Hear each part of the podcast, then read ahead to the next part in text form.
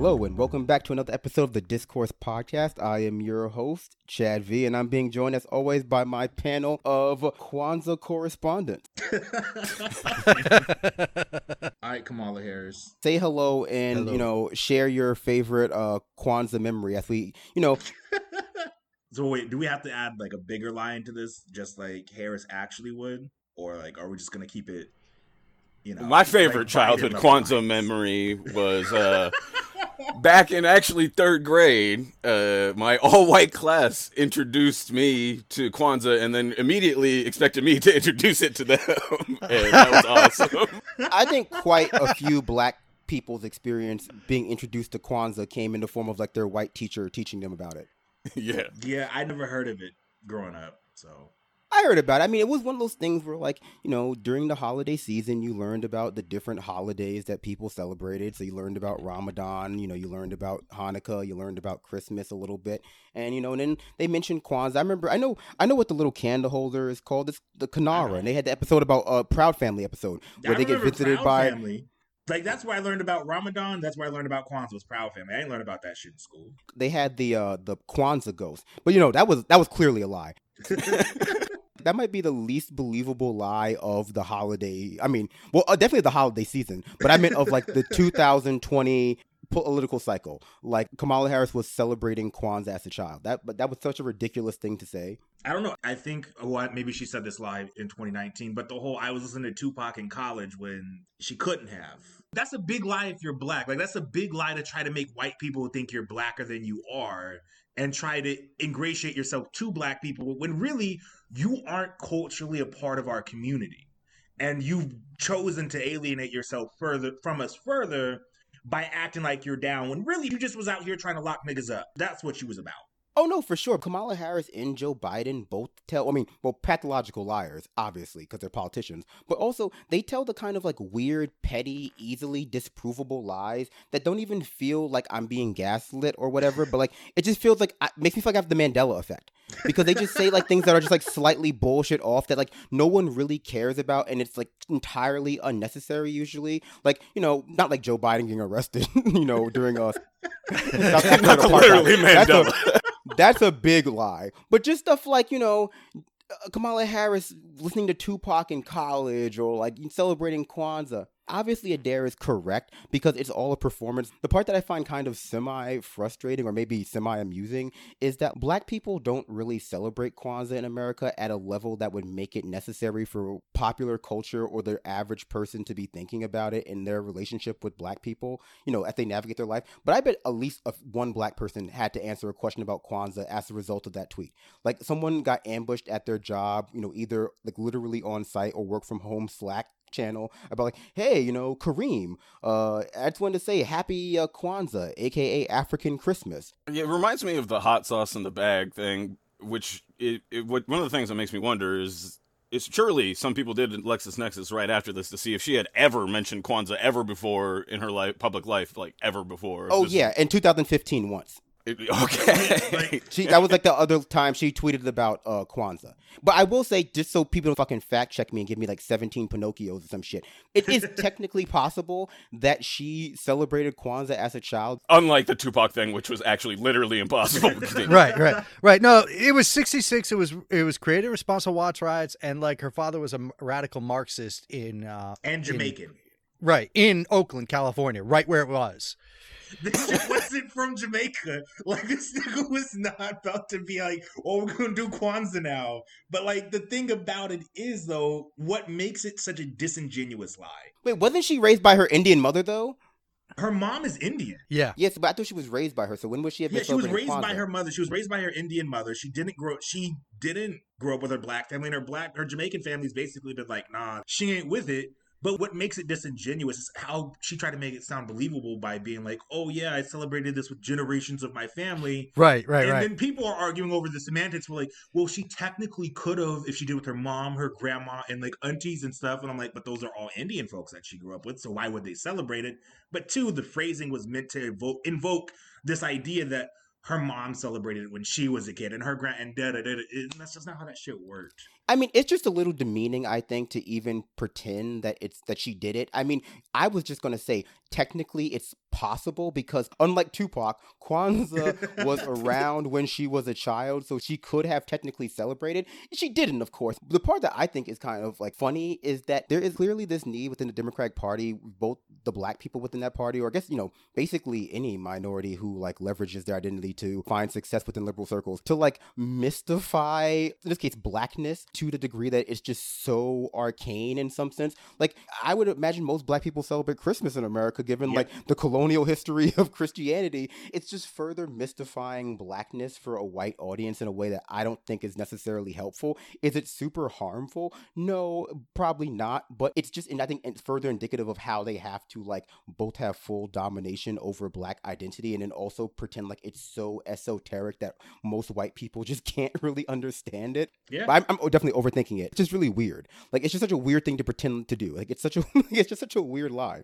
It's totally unnecessary. That's that's one of the things that is so peculiar about it. Is there would have been it would have been no issue had she just not done that, and it wouldn't you know she wouldn't have been missing out on anything or had suffered any large negative consequence for not doing it. But by doing it, she makes herself a lightning rod. So I mean, I guess I'm I begin to wonder is that the point?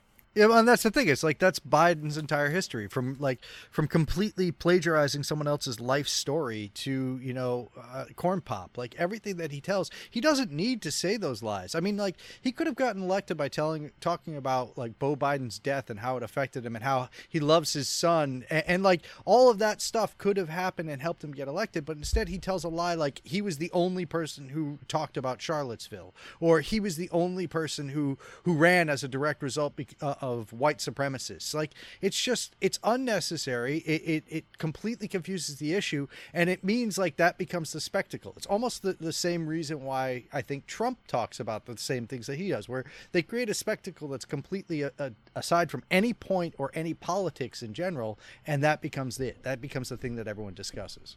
Well, it also sets up the her as a as a target for both conservatives and the left, as you know, a black woman being attacked by a bunch of white bros that are you know being racist, and it sets it up around a vaguely racial issue that is also as vacuous and empty as the identity kind of mispolitic that they use among the liberal circles.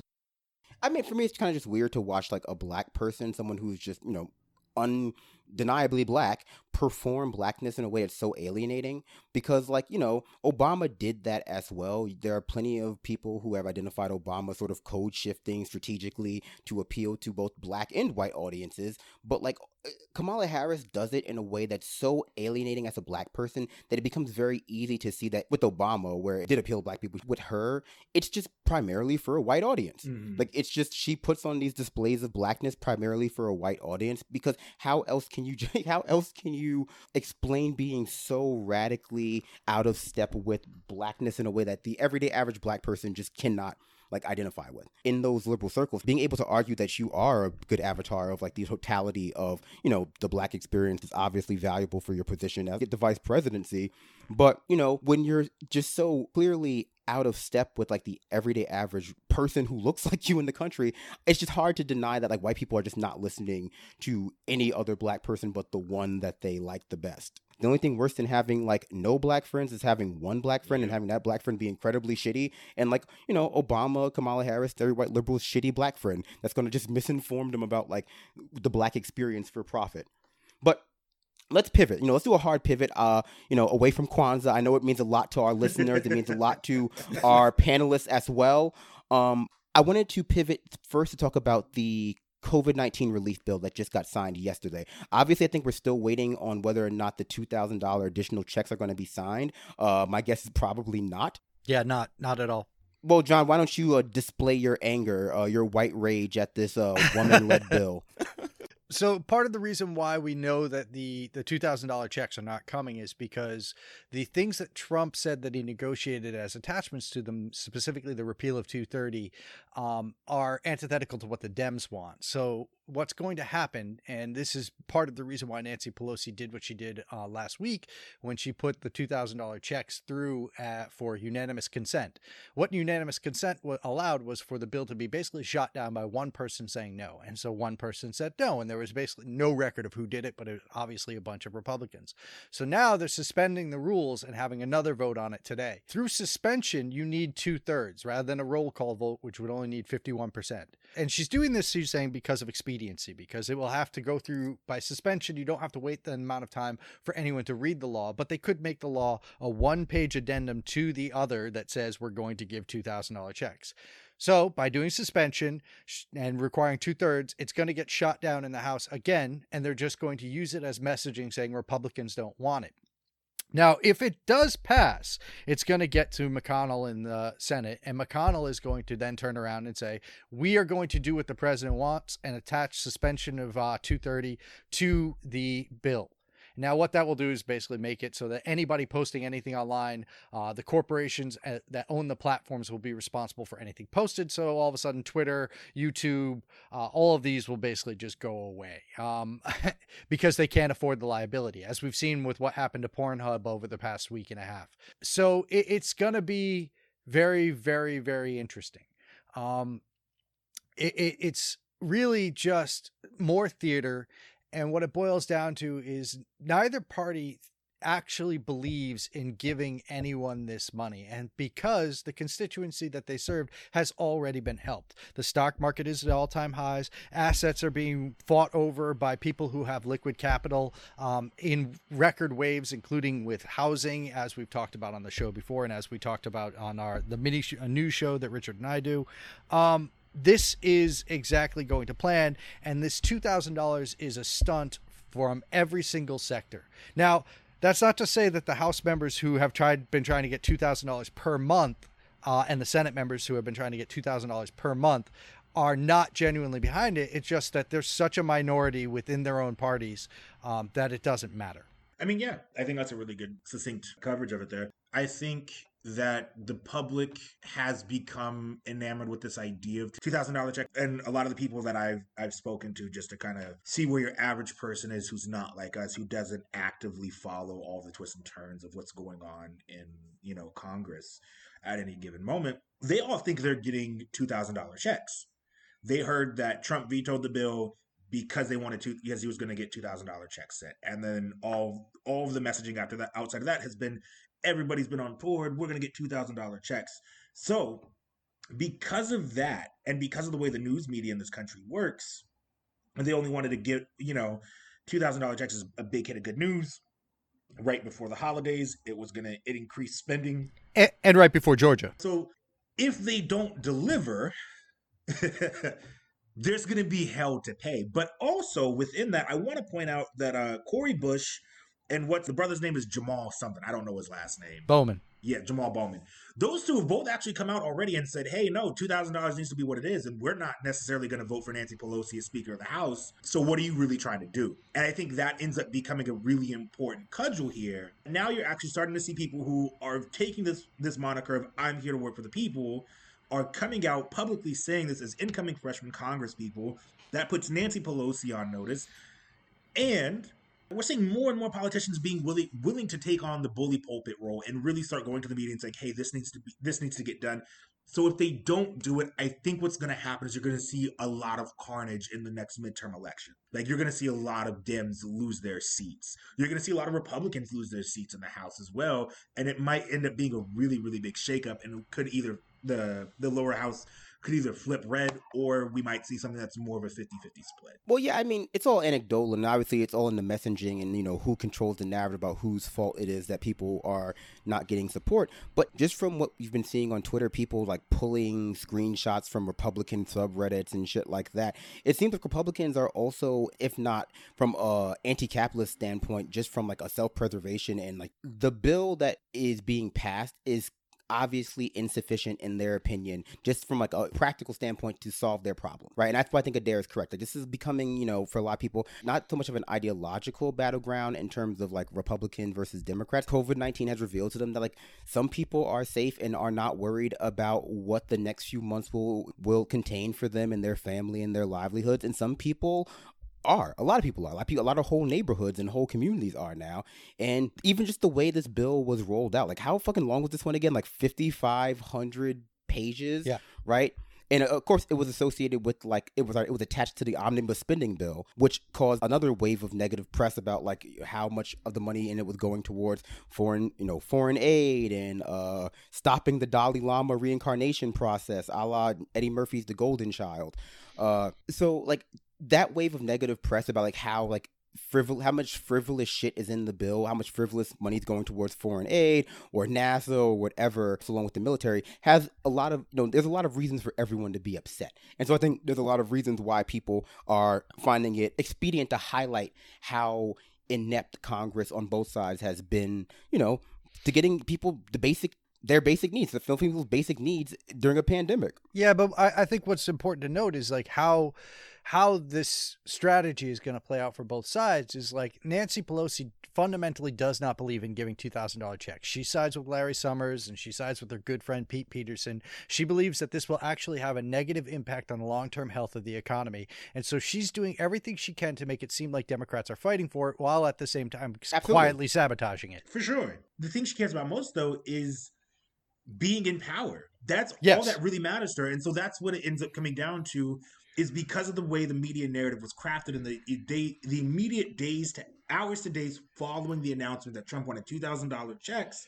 She jumped on it. It becomes it, and so now if she doesn't deliver it, it doesn't matter what the Republicans. People don't care about the people don't care or understand the politics about it. But here's the thing, Adair, is that she can deliver it, and the way that she did it with UC was quietly postponing it so that Trump would have to sign the original bill before they had the pocket veto and everything stopped. Like that's why she did the UC to give them the holiday weekend in order to do this. So now you have it that she's going to do rather than roll call, she's which you barely have time for under the current rulings. She's going to do suspension so that they can get to it today, and then that's going to give it another thing. And she's going to turn around, and if it doesn't pass, she's just going to say the Republicans Republicans in the House don't want it. Now, what's going to happen is if it does pass is like i said she doesn't want it to go to the senate because she fundamentally doesn't believe in it. So if it does pass you're talking about the situation where those republicans are feeling exactly the type of pressure that we want them to be which is their constituents are saying holy shit holy shit holy shit this is horrible this is horrible we need to do something. And they might there might be enough to get this thing to pass where that happens. Well, then it becomes on the opposite side of it, where you have then Mitch McConnell trying to attach 230 to it and say, look at these Democrats. They don't want to do the thing that your president wants them to do, which is suspend the little notifications he gets on his tweets. And at that point, it becomes exactly the same interesting war that we've been seeing back and forth messaging, where the Republicans are going to blame the Democrats for it not getting done. The Democrats are going to blame Republicans for not getting it done. And we're going to be having the same news organizations saying the exact same fucking thing about everything, which is why this entire pandemic response has been a giant fucking clusterfuck of death, murder, and misery. And so you're not wrong. Absolutely. You're not wrong. Like I want to be clear on that. But here's and here's my point. People don't care. And I think if you look to the 2020 election, 2020, yeah, 2020 elections, excuse me, uh, time is no longer exists for me uh, because of flat pandemic. circle, dude. Um, if you really sit back, like you look, you sit and look, the Republicans got fucked. The Republicans are terrified. Republicans are terrified. Dems saw what happened. If Dems Dems sat down and said, "Okay, if safe red Georgia can flip, if you know they had a real shot at several other states that are considered safely red." Ohio came close to flipping. Wisconsin did flip. Michigan did flip. The fact that these places are so incredibly close is what's really going to end up putting pressure on things because that's the thing that in the past without a pandemic, with people having income, with people at least for the most part being able being focused enough on their everyday lives because the enough of them felt comfortable that what was going on in DC really just seemed like a million miles away and had to have some kind of special education to understand. All of those illusions have been ripped away. The pandemic has really like forced people to sit down and say, okay, well, my government has to react to what I need. And if they don't, when I go to the ballot box, that's the only thing that they put that is even mildly frightening to them, right? And so I think that's what we're going to see here is if they continue to fuck around, they're going to get wrecked in the midterms, both parties, and neither of them can afford to have that happen because right now all they're trying to do is jockey to remain in power. And so I think that's where we're going to see things happen. Who do you imagine would be doing the wrecking? Because, like, eh, who's left? What are you going to have? QAnon and progressives? In all honesty, I think you end up seeing something that's closer to 2010. I think you end up seeing the Republican Party is open to a, an insurgency from libertarians, and I think the Democratic Party is terrified because again, you saw uh, Cori Bush and Jamal uh, Jamal Bowman. You see these people; they're coming in. Like you see more and more people, everyday people off the streets in the Democratic Party beating incumbents. So the Democrats are already getting blasted the Republicans have already seen what happens when they have an insurgency from their from their libertarian right, right? Come in, they are trying to consolidate power. And the only way they can really do that is by so they got the unemployment going through, so more people are going to get unemployment help. And I think they increased uh, the payments by three hundred dollars a week, which is a big deal for a lot of people. But this two thousand dollar check is even bigger in so many people's minds. And so that's where I'm coming from. So I don't think you're wrong, but I do think they have to pass the bill. Otherwise, they're going to see an insurgency, the Dems from their left and the libertarians from their, you know, libertarian right or even the Trump the Trump insurgency, right? Because we know Trump is going to be in a media fixture past, and QAnon. he did call for two thousand dollars. But I do want to get Richard in here, right? Yeah, just uh, my anecdotal kind of experience. What I've been talking with people is that Trump did a good job of positioning himself as the guy who wants to give people the checks, and that both Republicans and Democrats are both either incompetent or incapable of delivering those checks on their own and Trump had to step in of all people, and people are like shocked. And as Dare mentioned, people think that they're going to get these checks, and the failure will not be attributed to Trump if they don't end up getting through. That'll be attributed towards the House and Congress not being able to sort out the technical details that John was alluding to earlier, or was mentioning earlier. Uh, I think another important aspect of what we've seen that was uh, also touched on a bit was that the bill was 5,500 pages. AOC and other policy wonks came out and said there's just no way that they could read and comprehend what they were signing, which I think we have to extrapolate means that those people that are voting on it aren't writing it, aren't. I mean, it, that's that's obvious, and we know about ALEC and other organizations that produce this legislation, and uh, basically that produce a fill in the Blake legislation that's used across the country. And so the people that you know, these representatives, as they're called, are not actually representatives, are not our representatives. They're representatives for those bills, for those corporate interests, to sell them to us, which I find interesting because if we remember the relief bill that we're talking about now is not about 900 billion. The debate a few months ago was between Democrats at between 3 and 2.2 trillion and republicans coming up as far starting at 1 trillion and coming up as far as 1.3 i think.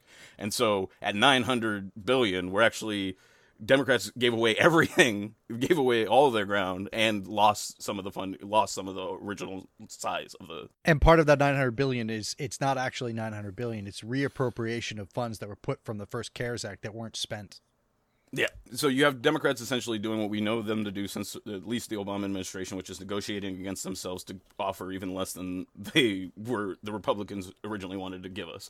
And there's a fundamental reason behind that. It's because the economic experts that they adhere to do not fundamentally believe in a supply in a demand side economic principle. Like there's they are all supply side, and that's what they believe. You look at Larry Summers on Bloomberg and the article that he wrote today, doubling down on his principle that two thousand dollars to every American will overheat the economy economy, despite the fact that we have record unemployment and the expiration of an eviction ban that means about 18 million people are going to be evicted.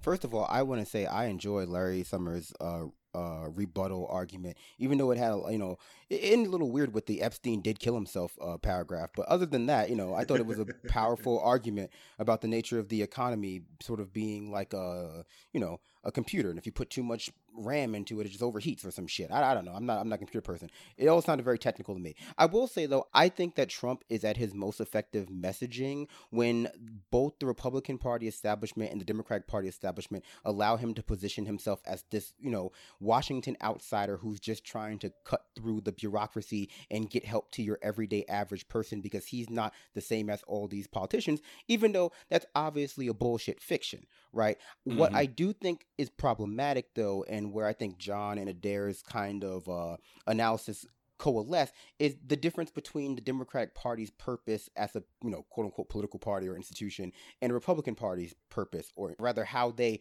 leverage or use their power. The Republican Party uses their power when they have, you know, Congress, when they have states, when they have like the Senate, the presidency, the Supreme Court to gerrymander and do vote and do like election fraud shit and like basically make it impossible to remove them from power, like to further entrench their power as a political party. That's also reflected by the fact that the average age of the Repub- of Republican representative in House and in Congress is just, you know, 40 years younger than the average age of a Democratic Party representative. And the reason why is because unlike the Republican Party, the Democratic Party, they leverage their power and all that fucking money they raise and the billions and you know billions and billions that they get from like Hollywood and liberals and New York and billionaires and whatever you know, they use that money to ensure people that, like Nancy Pelosi and Steny Hoyer and just a few key Democrats and a few key seats, never ever have to worry about losing their seats. And so when you talk about consequences to Nancy Pelosi specifically for, you know, not getting a $2000 check through. There really aren't any because all the money that goes in all of that like institutional power democratic party has is going to be leveraged to make sure she keeps her seat and then also she keeps her role as speaker. Who's going to feel that kind of fucking heat are like the other democrats in down ballot races you know democrats in like little house seats around america in counties that are really suffering from COVID 19, both, you know, financially and health wise, because, you know, there are no hospitals, there are no, like, there are no jobs or shit like that. So, like, you know, the Republican Party, I think Adair's right. They, you know, they might see some Trump led insurgency or some Trump adjacent or some far right insurgency based on them not helping people and giving money away to Wall Street, a la Tea Party. Well, Democratic Party, they might just lose seats to this new Republican insurgency or old Republicans or whatever, but Nancy Pelosi will still be in power. So I only have a little bit of pushback there because I do agree with the vast majority of what was just said. But here's where I come from. Democrats aren't just going to lose seats, right? They're going to hemorrhage them if things continue to go the way they are. And here's why I say that. If you look at where Democrats are strongest, the West Coast, the Northeast, uh, you know, parts of the Midwest, these are places that are being slammed by COVID. LA County is no longer has ICU beds. LA County is a huge population center and a huge Democratic stronghold. People are going to die there, and it's largely going to be black, brown, and poor people, aka three of the biggest contributors to the Democrats' pay, uh, base there. You're going to lose a lot of those folks and the people in Congress that are there now that are allowing this to happen with their mismanagement of a global pandemic they're going the people that survive that are going to remember that the people that survive that you're going to in, inspire quite a few folks to go and run for office. And so what I'm seeing from the uh, the people that I'm in touch with within the Democratic Party, right, that operate within that apparatus, the people that are that are doing political strategy, at least in the Seattle area, is there's a real concern for incumbents in the uh, in, uh, in upcoming elections. Incumbents are on the chopping block, and the party is worried that they are going to be held to bear for what happened, no matter what the messaging is. Right there, people are they're trying to float out now. Okay, well, what if we said it's uh, it's Republicans' fault? But the reality of the situation is people no longer care. So Nancy Pelosi might be within power in quote unquote in power in the Democratic Party, but she will no longer be able to wield that power in the ways that she wants to. She will no longer be Speaker of the House. She will no longer have any actual control. It's going to be her grasping at straws. And really, what this ends up coming down to is you're seeing an acceleration of the decline of an empire happening in real time, brought to bear not by war, not by uh, a coalition of different countries that America has been trying to, you know, enforce its imperialist imperialist agenda on, but simply by simply by a pandemic and the fact that capitalism is really showing its true colors now, and that's what makes the Dems so nervous and so vulnerable going in. Nancy Pelosi may have power in name, but she won't have power effectively, and that terrifies the Dems. I don't know if the Democrat I don't I don't know if the people that identify with as Democrats and vote in Democratic elections have the self-respect and dignity that it would take to to recognize how badly they're getting shafted by Pelosi and the Democrats to actually hold them accountable. I don't I have not seen evidence of that as of late. To respond directly to that, the fact of the matter is, the vast majority of people in this country don't identify as a Democrat, but they still vote for them they still vote for them because they are culturally trained to say, okay, well, this is who we should be uh, voting for. They still vote for them because, you know, black folks are like, well, Republicans hate us the mo- most. Same with a lot of Latinx folks and all these other different communities have been told the Democrats actually care about you. But this pandemic has shown that they don't. And so there is real concern amongst the political class, at least those folks that I'm able to get in touch with who are actively planning strategy for the upcoming uh, midterm elections here in a couple years. There is a serious concern, and Democrats are more vulnerable than they realize they are. Plus the just the fact that we're going to see a skyrocketing death toll because of all the Christmas travel and the fact that we were running out of large counties were out of ICU beds prior to people even traveling for Christmas. And those are the only places with the actual facilities to take care of something like this. Yeah, for example, in the Pacific Northwest, uh, Harborview Hospital and the University of Washington Medical Center serve Washington, Oregon, Montana, Idaho, Wyoming, and Alaska. Harborview is the only level one trauma center in this area. Uh, UW and Harborview are the only two that I think really have the that are really equipped to deal with the long term ramifications of COVID and the fact that you know once these places run out of ICU beds, there's not another major uh, population center outside of California. You know, I, I think part of why I think Adair might be onto something. Uh, and I'm not necessarily sure I'm going to throw it around and say, like, okay, I have hope that the Democrats are going to be like primaried and they're going to be decimated. But the the thing that I'm seeing is that in places like my home state, Rhode Island, and California and New York, places that are massively Dem and have been Dem strongholds forever and ever and ever, what you've seen in the pandemic response that we've talked about all along, which is they're not closing restaurants, they're not closing malls, they're not closing all of these points of massive infection. And so infection is getting out of control. And the reason they're not doing that is because they need the revenues. And so their whole thing is we can't shut down commerce because we need the revenue. And the the people who are actively paying attention to this pandemic and not the people who think that it's a flu or or nothing but the people who were have their political views changed by how the United States handled this pandemic are watching the Democrats fail massively because they're giant fucking hypocrites.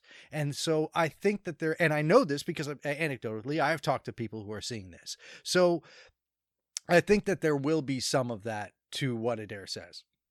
I think that the, I think that there's going to be a lot or a significant amount of that to a degree, but I also take note that it's not the the idea that Democrats have any culpability or responsibility for the failures of the COVID response in their localities, their state cities, and municipalities is not has not been uh, pushed through in corporate or mainstream media at all. It, everything is Trump's fault, and that fits into a narrative and that they've been like gulping down for the last four years.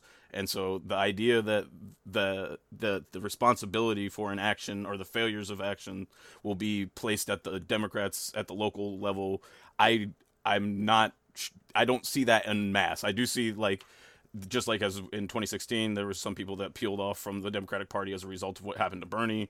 I, I see that happening again, but I also see it being about that same size of the the group, about one tenth out of the the politically minded folks that are paying attention, that are recognizing the failures of the Democratic Party, it will have will break off, and the other ninety percent of the people that voted Joe Biden are going to stay in the Democratic camp and think that the resolution is through voting for better Democrats. So real quick, there's 233 Democratic seats in the hundred uh, in Congress right now, right? And I'm just pulling this up right now um, to look at. So we've got 233 Democrats, Democrats, 196 Republicans, one Libertarian, and five vacancies.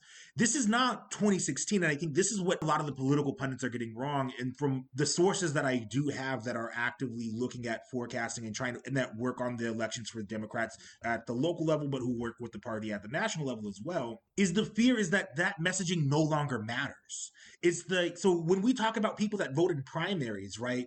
Uh, presidential primaries at least, you're looking at like one percent of the voting population. That's just me pulling a number out of my ass. Please don't quote me there. I can I can do further research later. But you're looking at a very small, very select, very hardcore group of people that are really willing to go in and do that kind of effort, right?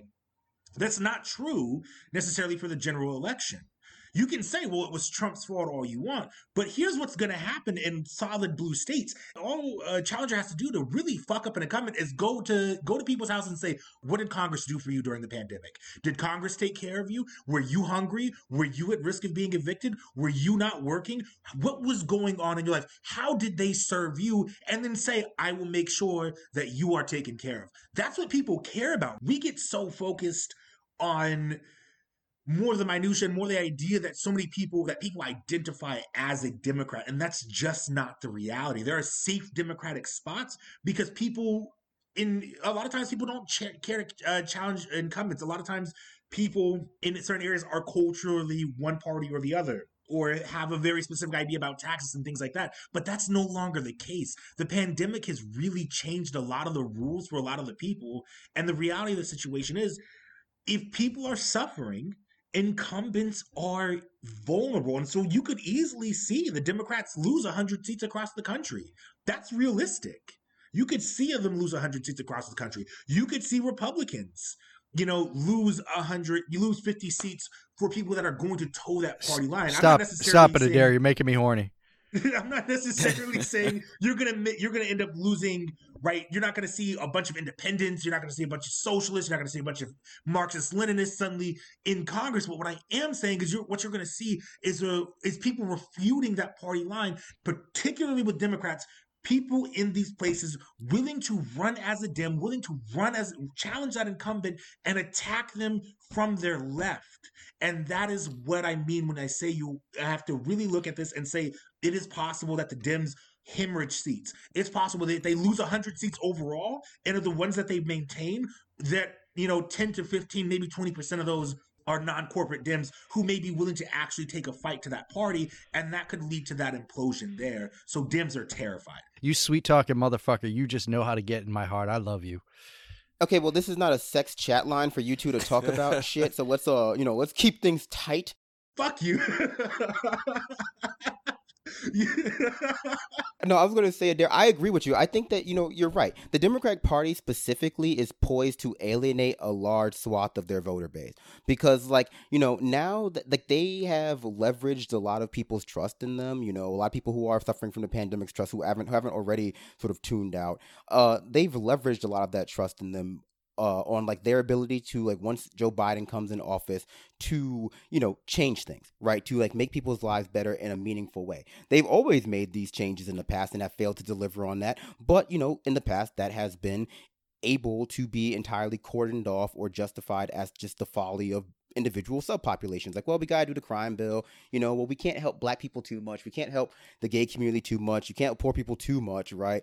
But you know, now that we see so much more people falling into precarity, it's going to be a lot more eyes on them, expecting them to actually deliver more than just symbolic rhetorical change, right? Because that's what they were running on. They were the science party, and to add to that, they're already trying to rehabilitate members of the Trump cabinet or Trump administration or White House, you know, media political complex because those are their friends. And I think that as well as the, you know, mass deprivation caused by COVID 19 has the possibility of like, alienating people. We see people responding to Washington Post articles that are trying to rehabilitate like the architects of the Trump administration's fucking immigration party, which is like, you know, boos. Like even the sheep who read the Washington Post, right? You know, even their readers are just not necessarily in full agreement with the rehabilitation of the Trump cabinet and Trump administration because shit, like the entire Democratic Party, maybe even more so than Obama versus Bush, their party line for four years was that this person was the devil. People are going to be woke up both by their material conditions,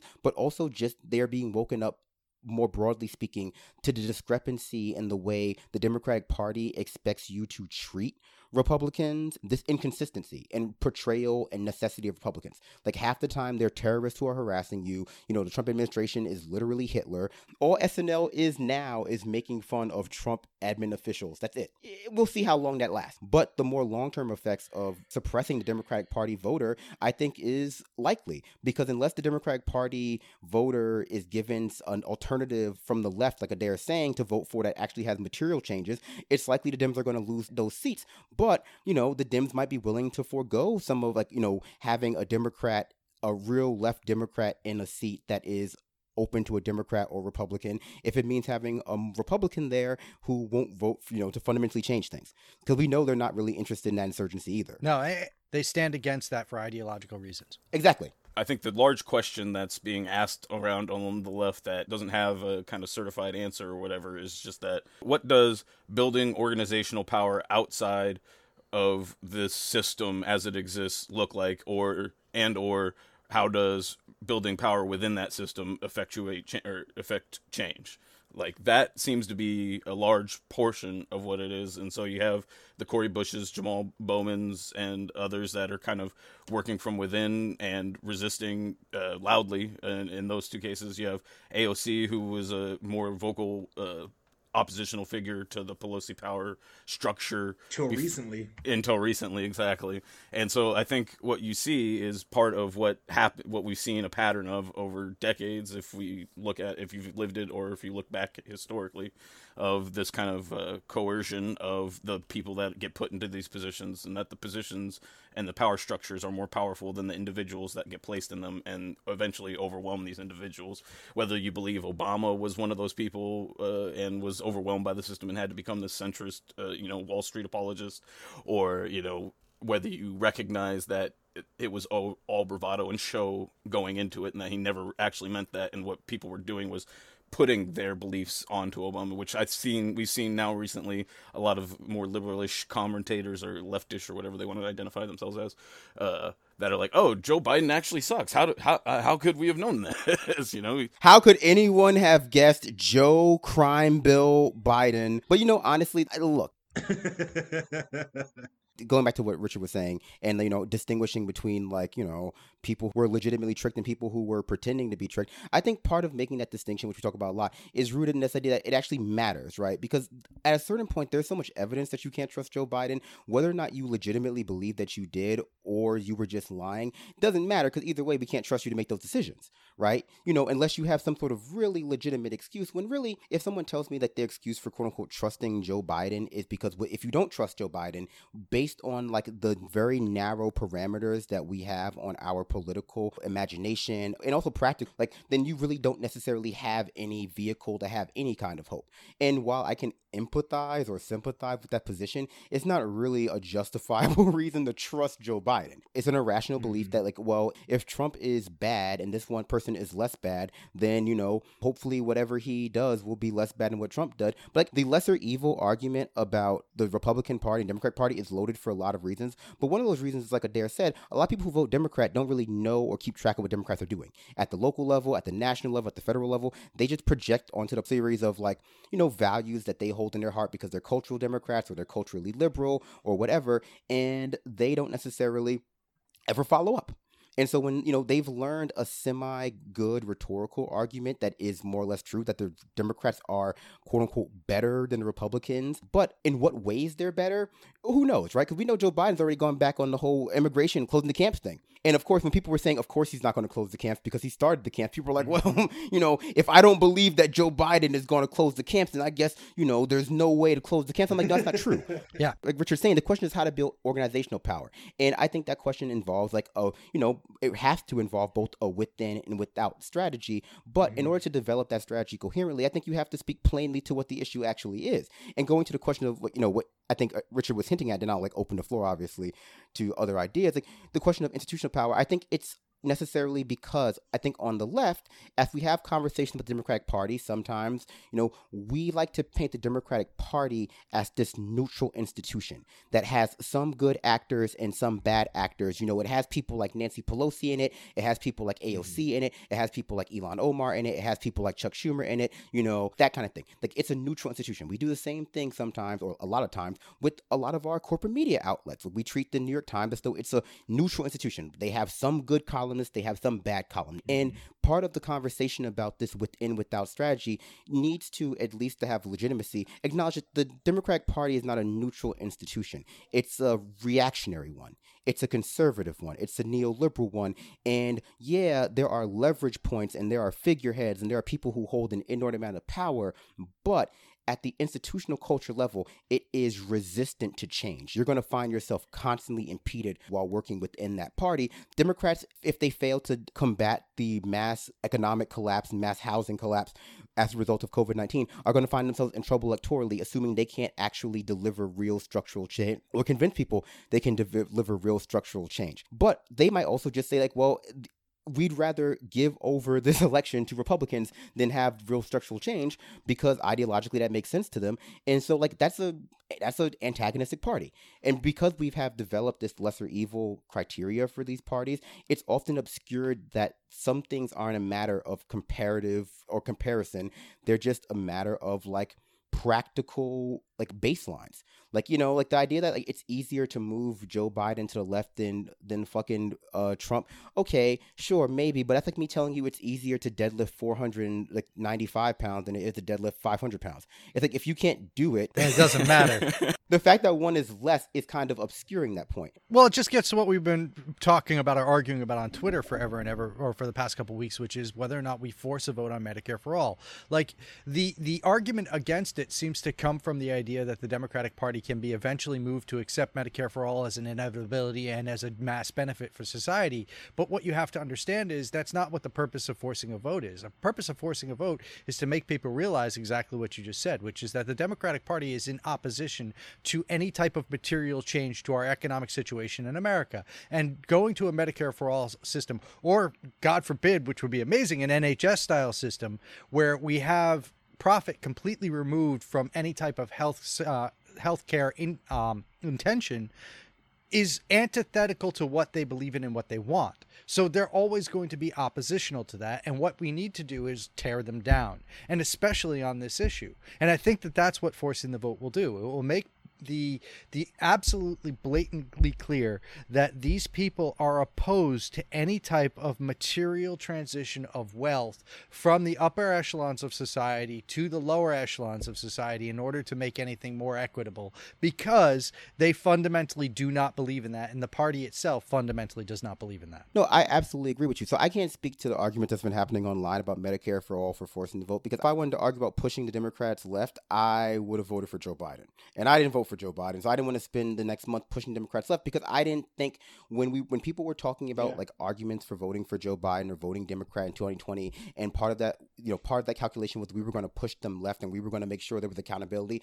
I never heard anybody express any argument or any how, you know, way to hold people accountable that wasn't just like framing the dissemination of information in this particular format, you know, podcast on on the news, whatever, and then telling people to continue to vote down like ticket Democrat and then four years or two years tell them they have to vote for Joe Biden or Kamala Harris to prevent Trump. So the accountability that we just we lack those tools. And so I can't speak to what people's goals are for Medicare, the force to vote thing. My goal, I think, and I think we've been clear about this on the show, is that we at least have to start disintegrating people, liberals, non voters, Democratic Party voters, where we can from the Democratic political media apparatus, right? I don't think it behooves anybody to assume that voting Dem over Republican in their local election will prevent things from getting worse. like, I don't think that that's something you should condition the people to believe. And so, part of what I was saying a little bit before was that I feel like, you know, when we have these questions about what we do about the Democratic Party, what strategies work, we have to be able to, you know, acknowledge that like the Democratic Party is absolutely antagonistic to the change of like electing progressives at the local level because they do not want to change institutional uh, culture there. They don't want to. They don't want the left to amass any power at all. And so for me, it's like we got to start getting people to realize that this is what Democratic Party is doing. That the argument that they're the lesser of two evils, that they are like the only thing that can stand between us and the Republican Party, is one that is incredibly vacuous because it's essentially just like a person holding you over a pit and threatening to drop you into the pit if you do anything to try to like rescue yourself from this precarious situation. And then you know someone asking you like well is the person holding you over the pit better than the pit itself? And it's like well they're part of the same threat. It's just like the fact that yeah. And so i guess my point is that like the Democratic Party, the force to vote conversation, the conversation about the Democratic Party being antagonistic is also happening in the context of people trying to get the Republicans on record for resisting $2,000 checks to people because they don't want to help people because they understand that posing them that way will cause people to realize what the Republican Party is all right. about. If you're in favor of that, I don't necessarily understand how you can be not in favor of the Democratic Party being put in the exact same position unless, right? And this is the truth, unless you fully acknowledge that the Democratic Party is a an antagonistic evil force that is looking to quash progressives in their own party at any opportunity. And that means that these barriers have to be considered very heavily and we have to be very fucking cautious and suspicious of people who claim to be working within these systems about what their goals are because of this institutional culture. Because we know that it's meant to transform people into good Democratic Party uh fucking uh liberals. One thing that you can say to back up all of that is over the past, let's see, since 1940s and what the Democrats have voted for when we're talking about foreign policy has been aligning themselves with fascist parties to hunt down and kill leftists repeatedly. Not the entire Democratic Party, but just enough to make sure that these things have been happening over and over and over again worldwide. And so the institution itself is not going to allow that to happen domestically without completely removing it from the chessboard in some way. I mean, I'm not willing to argue whether or not the Democratic Party is a reactionary or conservative institution because it actually is. We know that to be the case. You know, I think the argument that exists in the media that they like that they're just some neutral body is the result of people who are Democratic Party adjacent and wanting to have some kind of career either in Democratic political media establishment or have some career based on that political establishment that requires access to it, presenting it as though the establishment is neutral because then their interactions and their navigation through it should not be the subject of fucking criticism or suspicion, right? And I think that's something we talked about last week too about the quote unquote good pundits at the New York Times who are we're supposed to take that their work is somehow produced outside of this institutional culture of the reactionary New York Times because like they sometimes leverage relationships on social media as the good pundit or sometimes like means of production on MSNBC. That's supposed to make us forget that at the institutional level, here's what their goals are, and everything they're doing is in service of those goals. Yeah, and that's what I think is critically important is that that focus on the goals, Mm-hmm. and like I think that's really what is a kind of line in the sand of sorts, and when it comes to organizing within and without of any sort of system that ex- we're existing under, and the, the the point you raise about them being antagonistic is is critical. Like you have to understand if you have goals of anti-capitalism, anti-imperialism, anti-colonialism, if that is your goals, then the Democratic Party stands in opposition to that. And it's like those are those are my goals as I identify them, and it's like, and I don't find mm. that people that want to perpetuate those things to be aligned with my goals, and so when we're organizing power from within, it's important to recognize, as, as Chad mentions, the institutional goals are to maintain that neocolonialism, neo-imperialism, and capitalism. They there is no way that the system and the, the the positions as they exist are going to be anti-capitalist, anti-imperialist. It's like that doesn't exist within this system. So what people, what you're arguing for from within the system, is a diffusing, a, a, a destruction of that system, and so work having success and and and power within that to that goal is one thing having success and power within that system to perpetuate it is another and the system is such that it is designed to shape and mold you into the latter rather than the former I'm going to shift more or less from what I was doing earlier. So, an earlier conversation, I want to be clear that was just me as a political, like, as just someone who does political strategy, right? That was my thought process there and what I've been hearing from sources in the party. Speaking to more, you know, this broader idea, I don't think you can work within the Democratic Party. I agree 100% with Richard. I think it's antithetical, and I think you see things like that uh, coming coming to show right away. I think you see that with AOC and her call for sanctions on China for shit that they're not even doing, right? You see the furthering of imperialist goals by self proclaimed socialists in the United States, uh, particularly people who end up in power in Congress in the Democratic Party. I do, however, feel that forcing the vote is a requirement. And I think that's an, so I think that I think that's one of the things that comes into this. And I think, again, speaking as a strategist, right, it's one of the best ways that you can hammer incumbents in this coming election. If they don't force the vote, every single Democrat should be primary. Absolutely every single one of them should be primaried. It should be drawn through the streets that they refused to support a policy that 80% of their constituent, of the people that identify as Democrats, support. 80%.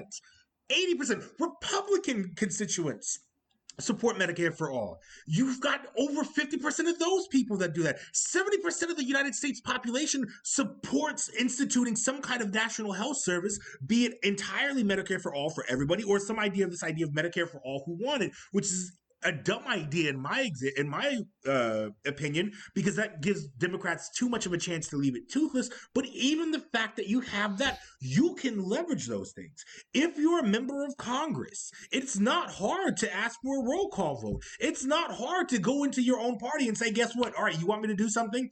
I need you to do this for me. We need to have a floor vote for Medicare for all. The squad could do that. It's within their power. Pramila Jay- uh, Jayapal, she could do that. She could side with them. That's in her power. There's a progressive caucus in the United States uh, House of Rep- uh, Representatives within the Democratic Party. What are you doing if you are not forcing a vote that your constituents absolutely need? It's going to put more money in their pocket. It's going to put more money in your, you know, sacrosanct economy and it's going to stop people from dying. We're losing tens of thousands of people, at least 45,000 people a year from simply not having insurance. And that was from a study at, that was done at Harvard a full 11 years ago. That number's increasing particularly given the climate that we're in right now with the pandemic and the fact that we are vulnerable to these in a way that people still aren't really grasping.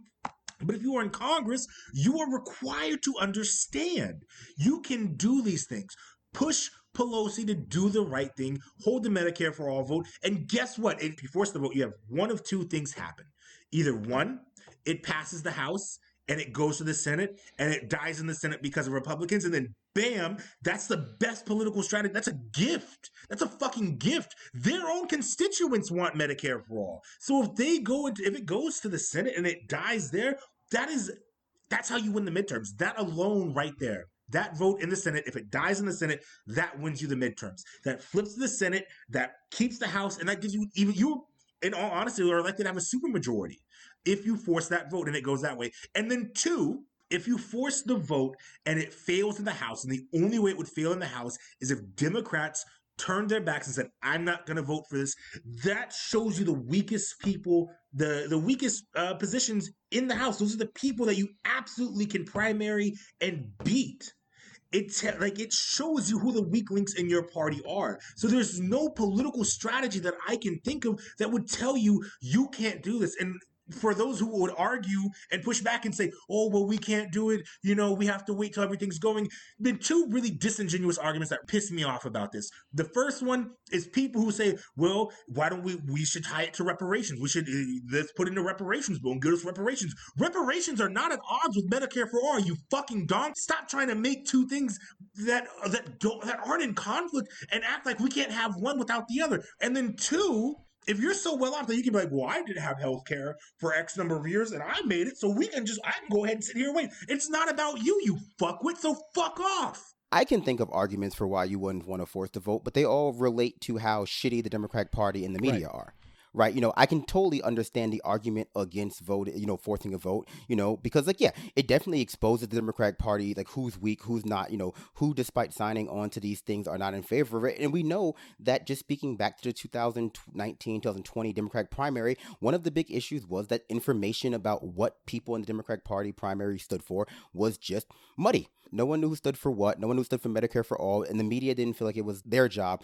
to clarify those things because it was just a political campaign. So you can totally argue that it would not be a practical move to do because the a the Democrats won't vote for it. Then the Democrat aligned media will not necessarily support uh, the narrative of what's actually happened. It'll just be, oh, these rabble rousers, AOC, blah, blah, blah, blah, blah, blah, blah, whatever. And so I totally understand that, but I think it exists in contrast with the logic of the other side, if it makes sense, which is the Democratic Party something that you can work let's be honest about AOC, about the squad. If the Democratic Party at the institutional level, and this is why it's important to acknowledge that what they are and like what the inertia of this party is, divorced from any other thing. If they knew AOC would be the thorn in their side that she is, they would have stamped her out immediately during in the in the primary process. The media would have like run some shit about how she's anti-Semitic. They would have like funneled more money into the campaign of the incumbent there, right? So like the idea that we can. So here's the thing, though. But here's here's the thing with that. Here's the thing with that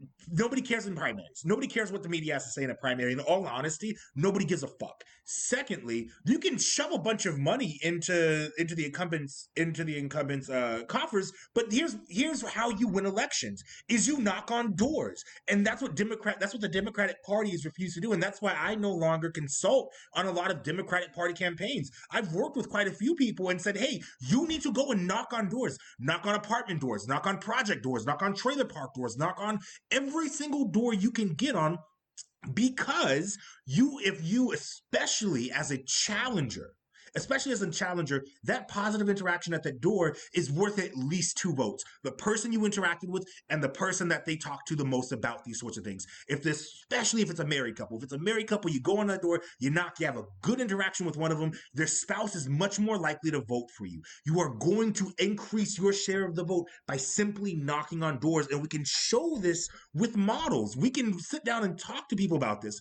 So I don't see how anybody, even if I don't see how anybody could actually in good faith make the argument right that you can't primary a democratic uh, a democratic incumbent because they'll just outspend you.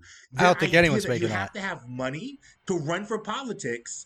It, it comes from a, it's a lie. It is entirely meant to keep poor people out of politics as a whole.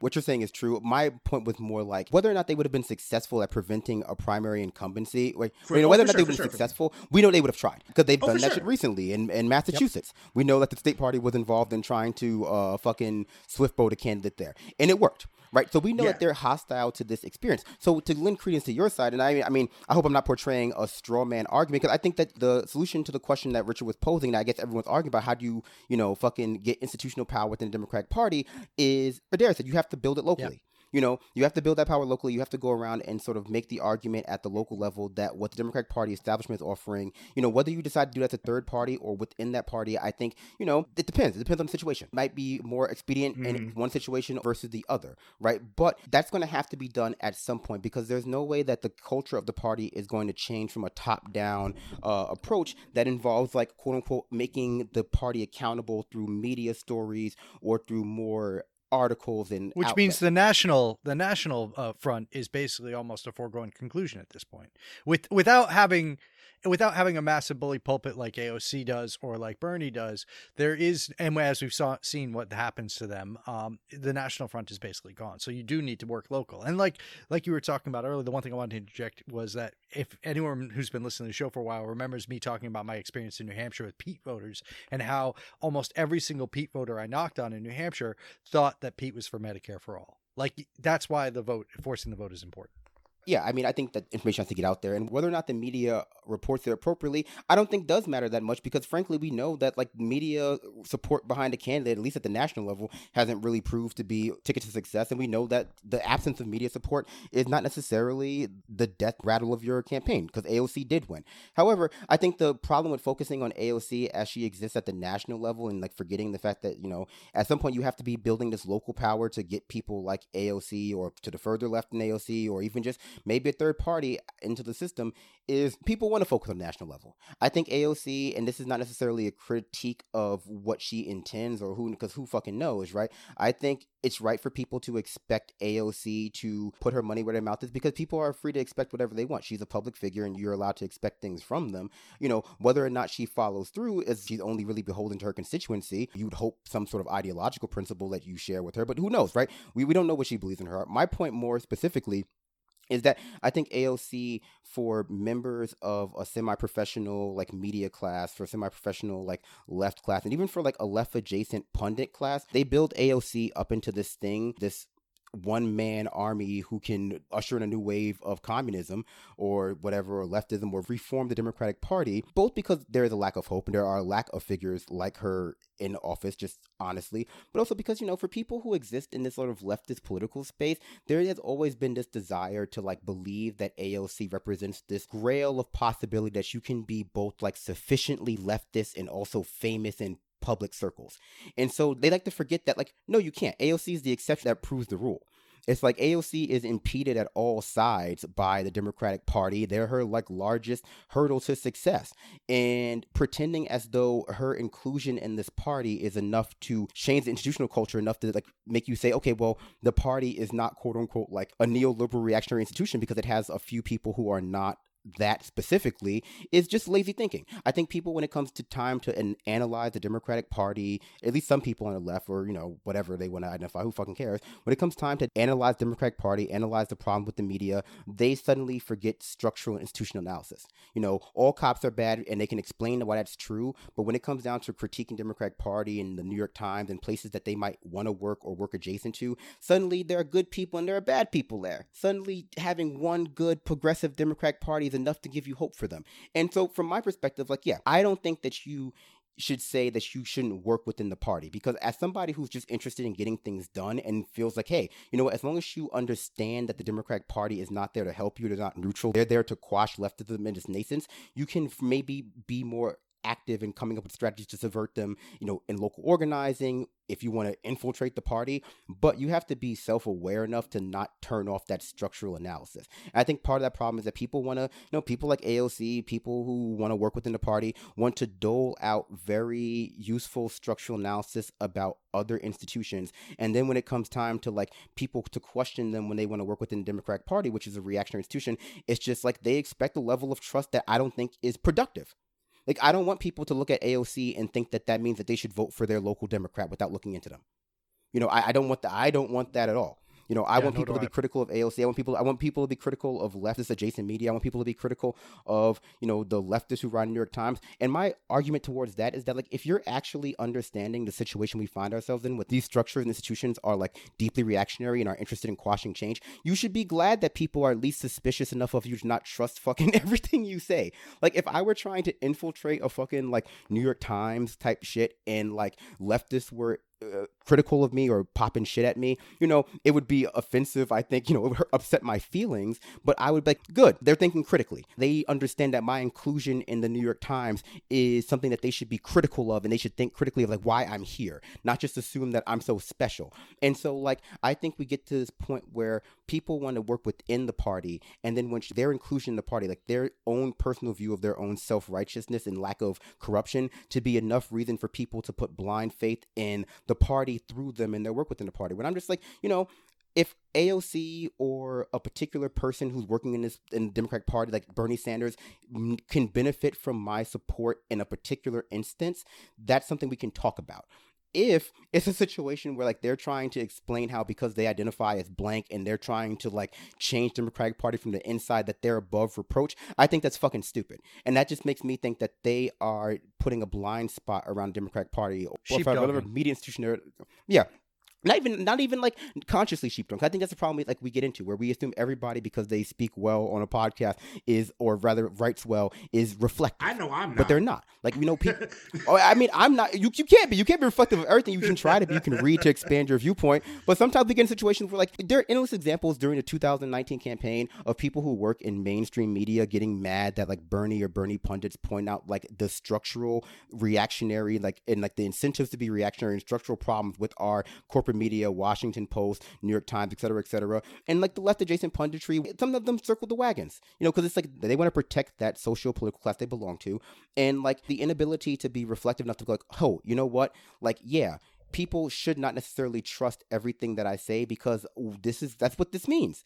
You know, I mean, like I don't use steroids. I do other types of uh illicit materials, but I don't use steroids. And I'll always say online, like, hey, you know what? People who operate in the fitness world, you know, or even fitness adjacent world, like if you make money off your body in the sense that you're like a model or you're a actor or you're like a you know a bodybuilder for sure, anything like that, you're probably doing something like you know steroids or whatever to you know keep looking good. And that's not a moral judgment. That's just the reality of the situation. You're generally better off assuming that if you're following someone on Twitter or on Instagram because of their fitness that they're on steroids. And then people have gone like, hey, well, you know, I think you're on steroids and I can assist that I'm not on steroids, but you know, at my core, I'm like, well, good. Honestly, it's better that you not trust me. it's better that, you not Yeah. trust me as part of that umbrella of you can't trust anybody than you start looking for little exceptions to the rule.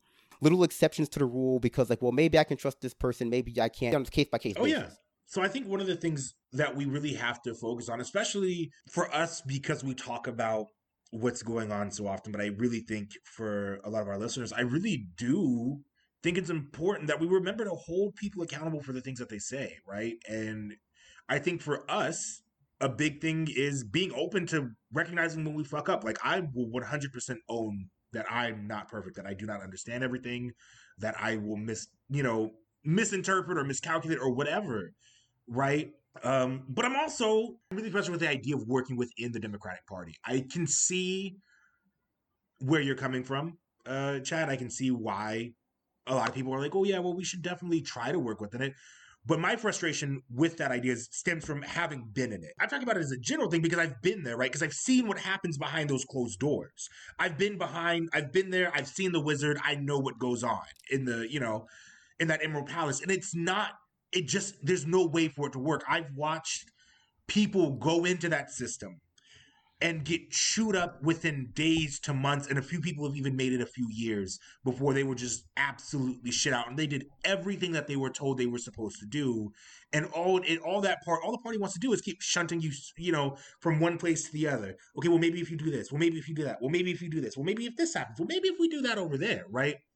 Like there's no way truthfully to work within the party unless you're going to adopt some kind of an insurgency tactic and that's the problem that i think i'm that i see uh, with a lot of these people. I see you know they, they don't they refuse to hold on to their principles. They refuse to do every parliamentary trick in the book to make sure that they are forcing the democratic party to do the things that they said they were going to do. You can force votes in the house. You can go behind closed doors. You can use your bully pulpit. You can go and talk to your constituents. You can do the things that are required in order to affect change, but they choose not to. And that's the reality of the situation. If you choose to work within the system, once you get to Congress, you are then beholden by those rules, and those rules are changed on you every single time you go to, you know, a new meeting.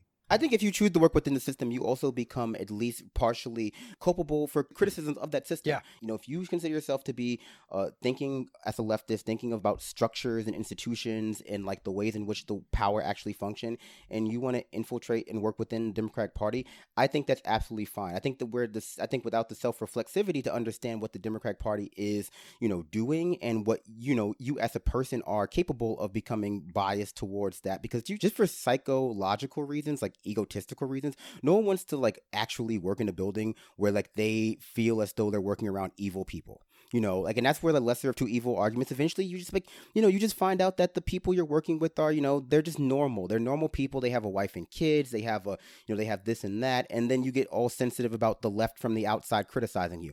I don't necessarily think that the argument is that big of a deal right? I think that there are always going to have to be people working within the democratic party. I think there's going to be people working without the democratic party. I think it's understandable that they are going to be in conflict over strategy well, and I mean, there's just a litany of people like Peter Dowes and others that have done this, have been through that, went through it, dragged themselves through the mud, ate all the corporate crap that they had to eat in order to try and make those changes, and never made them. If we're to believe that that's really, you know, the what they were doing this entire time, so like, it it, it feels disingenuous to to put forth the idea that the the party itself is going can be changed in that way. I think what's important, and I think why uh, Dare and others are like begrudging about the even the notion of working within the party in any form is because of it, it boils down to are you trying to shift the party into uh, a more progressive organization, which I think is a fool's errand, or are you trying to undermine the institution in such a way that you rep- you're developing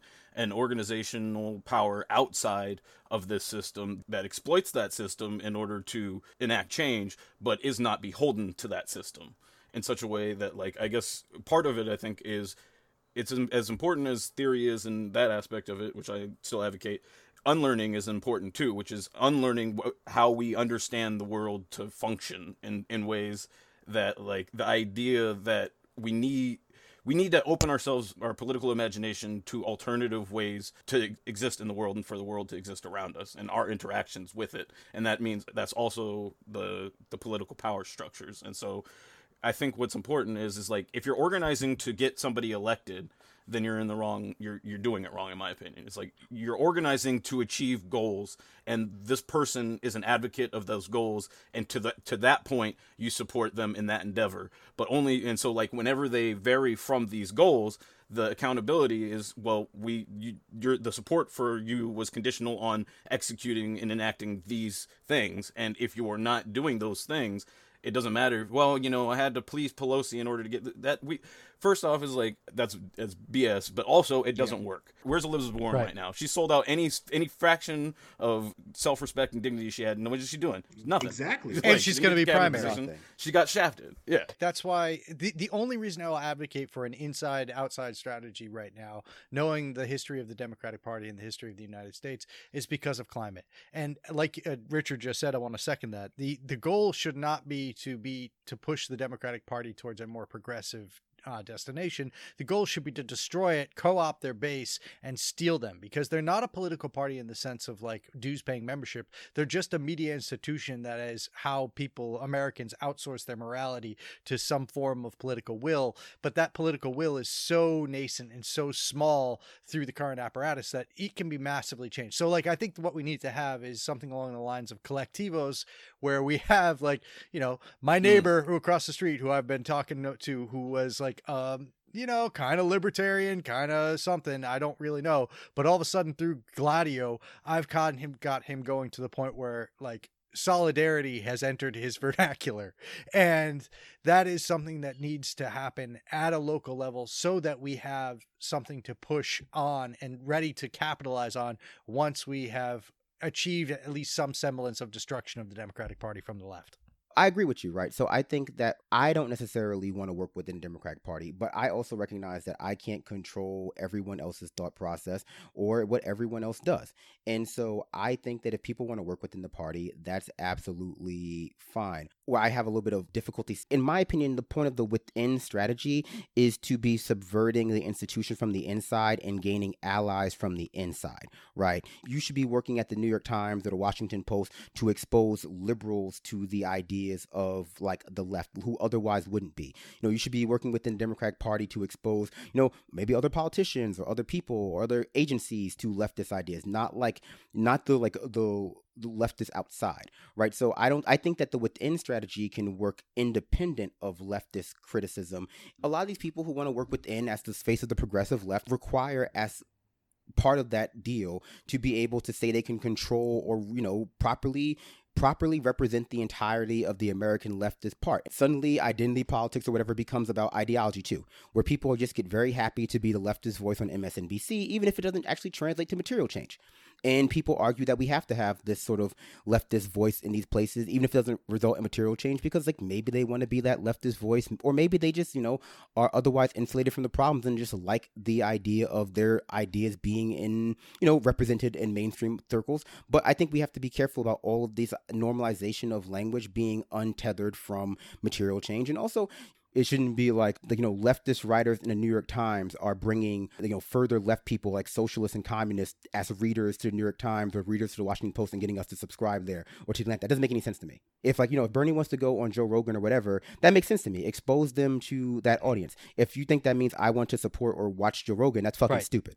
I don't need to support Bernie Sanders going on Joe Rogan. I need to watch Joe Rogan. I need to support Bernie Sanders doing an appearance on Fox News. You know, if that's for that audience, that's fine. I don't need to support it. It's for that audience. You know, if you're telling me that, oh, well, if you don't support it, then that audience is going to know that there's a schism on the left. I don't believe that. Yeah, I, I agree with basically everything you just said. It's just a, a problem of like, how how do you convince so many people especially some of the people who have become like we talked about these professional left spaces space occupiers that their their current strategy is uh, ineffective at best um, and counterproductive. You know, and I think that's maybe a bigger conversation we can have for another time. I, I honestly think that we do need to force the vote. I think that we do need to um, get everybody we can uh, from the Democratic Party and steal them and, and start telling them, hey, you know how we can do that is give by giving health care, by giving two thousand dollar checks, by giving five thousand dollars a month, whatever we have to do.